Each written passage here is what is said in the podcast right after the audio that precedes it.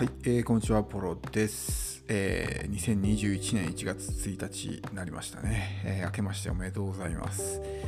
えー、いよいよですね、2021年がスタートになるわけですけども、えー、今年は一体ですね、どんな1年になるでしょうか。まあ、去年ですね、2020年が明けた時はですね、まさかコロナウイルスはね、えー、こんなことになるなんて誰も想像できなかったと思うんですけど、本当にですね、2020年の1年間で世の中のですねさまざまなものがこうがらりと変わったと思うんですよね。うん、特にま働き方もそうですし人生についてこう深く考えた人も多いんじゃないかなってすごく思うんですよね。まあ、あのマイナスに捉えるとやっぱり何て言うんですか、まあ、暗い気持ちになってしまうんですけど、まあ、ある意味ですね人生を変えるきっかけになったっていうふうに考えればですねすごくこう前向きに捉えることができると思うので、まあ、ぜひですねあの2020年1年はですね、まあ、自分にとってターニングポイントだったということで、えー、本当の勝負はこれからなんですね。2021年から、この年にどういうふうに動くのかっていうのがすごくポイントになってくるかなと思います。もう、えー、たくさんの人がですね、コロナの、まあ、対策の仕方というか、コロナに慣れてきた頃だと思うので、これからですね、まあ、どういうふうに動いていくのかっていうのがすごく重要になってくると思うんですよ。で、まあ、世の中の景気が悪くなって例えば副業とかね、えー、そういうものにチャレンジする人も、まあ、圧倒的に増えましたしそうするとどうなるかっていうとより一層このライバルとの差別化っていうのが重要になってくるんですよね、えー、同じことをやってもですねやっぱり人数が多ければ多いほど埋もれる可能性が高くなってくるでいかにこう自分を選んでもらうのかみたいなところにフォーカスしないと、まあ、これからはね厳しいかなと思うんですよ。なので、えー、その自分のね強み得意とかね、えー、情熱とかそういうものを生かして、えーまあ、情報発信なり、まあ、ビジネスをやっていくってことが、まあ、今年は主にねこうキーポイントになるんじゃないかなと。他人と同じことをやっていても結局2番煎じ3番煎じもうこれだけたくさんいればねもう何十番煎じっていう風になってしまうのでそれではねおそらくこれからは勝ち残っていけないと思うんですよ。で今までのこうネットビジネス業界ってそんなにですね何て言うんですかこんな競争が激しくなかったというか本当に一部のですね限られた人たちだけでこう争っていたみたいな状態だったと思うんですけどやっぱりこのコロナウイルスの影響でいろんな人がですねこのインターネットの世界に参入してきたと思うんですよ。でその大部分の人たちはですねおそらくもう半年も持たずに姿を消し消すと思うんですけどでもやっぱりですね一部すごく優秀な人とかそういう人が残っていくと思うんですよ。そうすると何が起こるかっていうと、まあ、より一層競争が激化していく。今すでに成功していてもうね大きな結果を出している人ですらもちょっと2021年以降危ういんじゃないかと。というのはやっぱり優秀な人がですねたくさんこう入ってくることによって、まあ、要するに戦国時代みたいな状態になるわけですよね。当然今のこの現段階で測ってみればもうすでにね結果を出して成功している人の方が圧倒的に先を行ってるわけですけども2021年以降まあ、この去年とかね2020年とかから参入してきた人が徐々にこう力をつけてきてそういう人たちをどんどんねこう倒していくみたいな状態になってくると思うんですよ。だからこれからはですね本当にこう実力のある人とか戦略的に考えれる人だけが生き残っていく時代。競争があまり激しくなければ運が良ければ成功できたりとかね。で一回成功すればですねまあ、ネームバリューとかそういうものがついてくるので勝手に人が集まってくるんですよね。だからある意味その10年前と今と成功する難易度を比べたら圧倒的に10年前の方が簡単なわけですよ。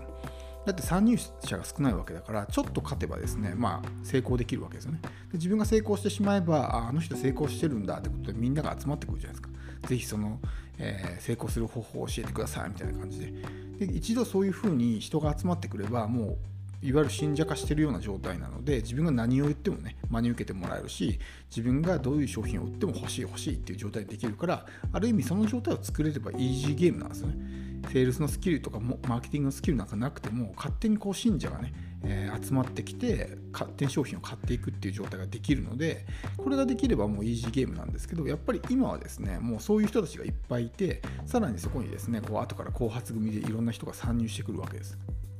だから、えー、10年前とかねそういう時に比べると圧倒的に今からこう参入してくる人っていうのは成功する難易度はね難しくなってると思います。だからこそ本当に力のある人だけがこう生き残っていくような時代になるかなとただ、えー、その分ですねこういう難易度の高いところで生き残っていける人っていうのは今まで成功してた人よりも、まあ、実力があるっていうことになるんで当然そういう人をね、まあ、下克上じゃないですけど、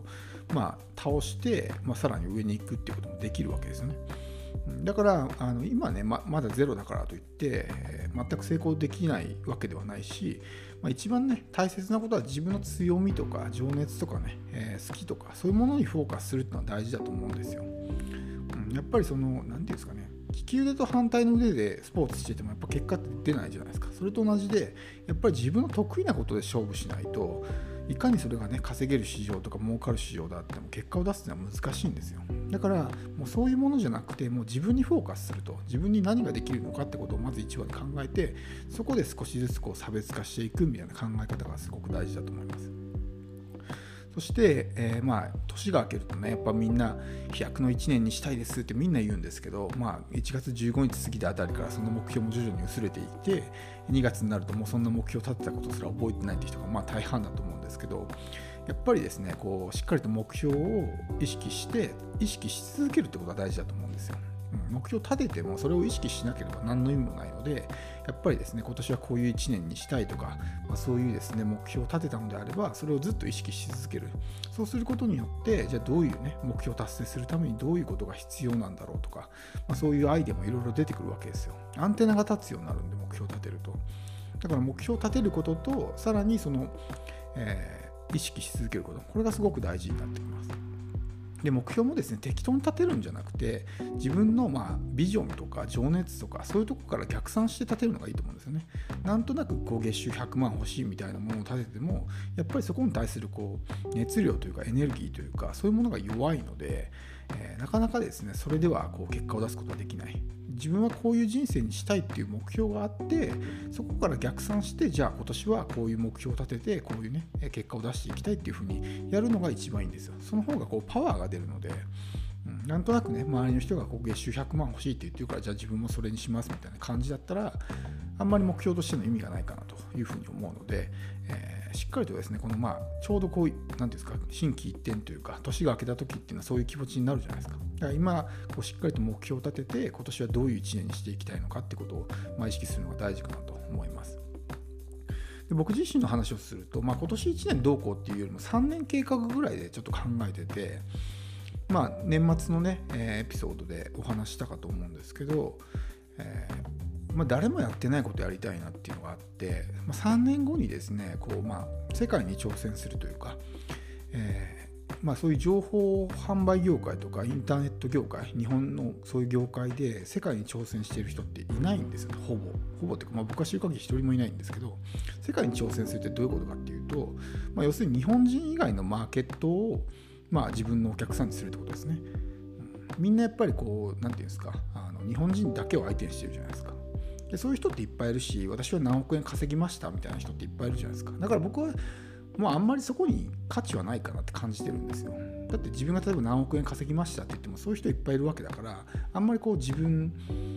にワクワクしないというかそれだったら誰もやったことがないことに挑戦したいっていう思いがあるんで、まあ、幸いにも僕はこう海外に住んでてもう10年以上ねずっと英語を使ってビジネスをしてきたっていうのがあるんでやっぱり英語に対するアドバンテージがかなりあるんですよね。そういう一般的な日本のインターネット業界で情報発信している人に比べればもう圧倒的にそういう世界に挑戦する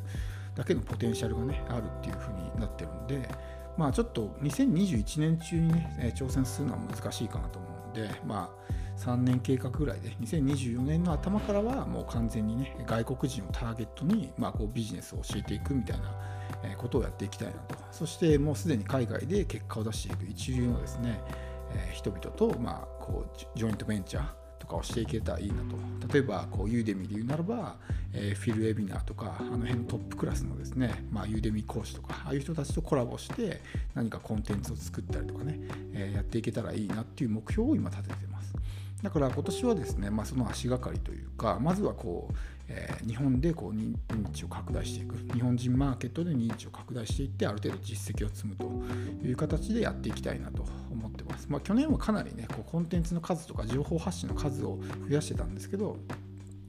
今年はまあねもちろん数もこだわるんですけど一本一本のこう精度をね高めていくみたいな意識を持ってやっていけたらいいなっていうふうに考えてるので、えー、まあちょっとね去年までとはこう動き方が変わってくるかなと思います。ではですね、今日は以上になりますけども、まあ、あの2021年明けましたんで、心機一転ですね、あなたもこう新しい目標を立てて、えー、まあ、ゆっくりでもいいのでね、少しでもこう目標に近づいていけるように、えー、一緒にね、頑張っていけたらと思います。では、えー、今日は以上です。最後まで聞いていただきありがとうございます。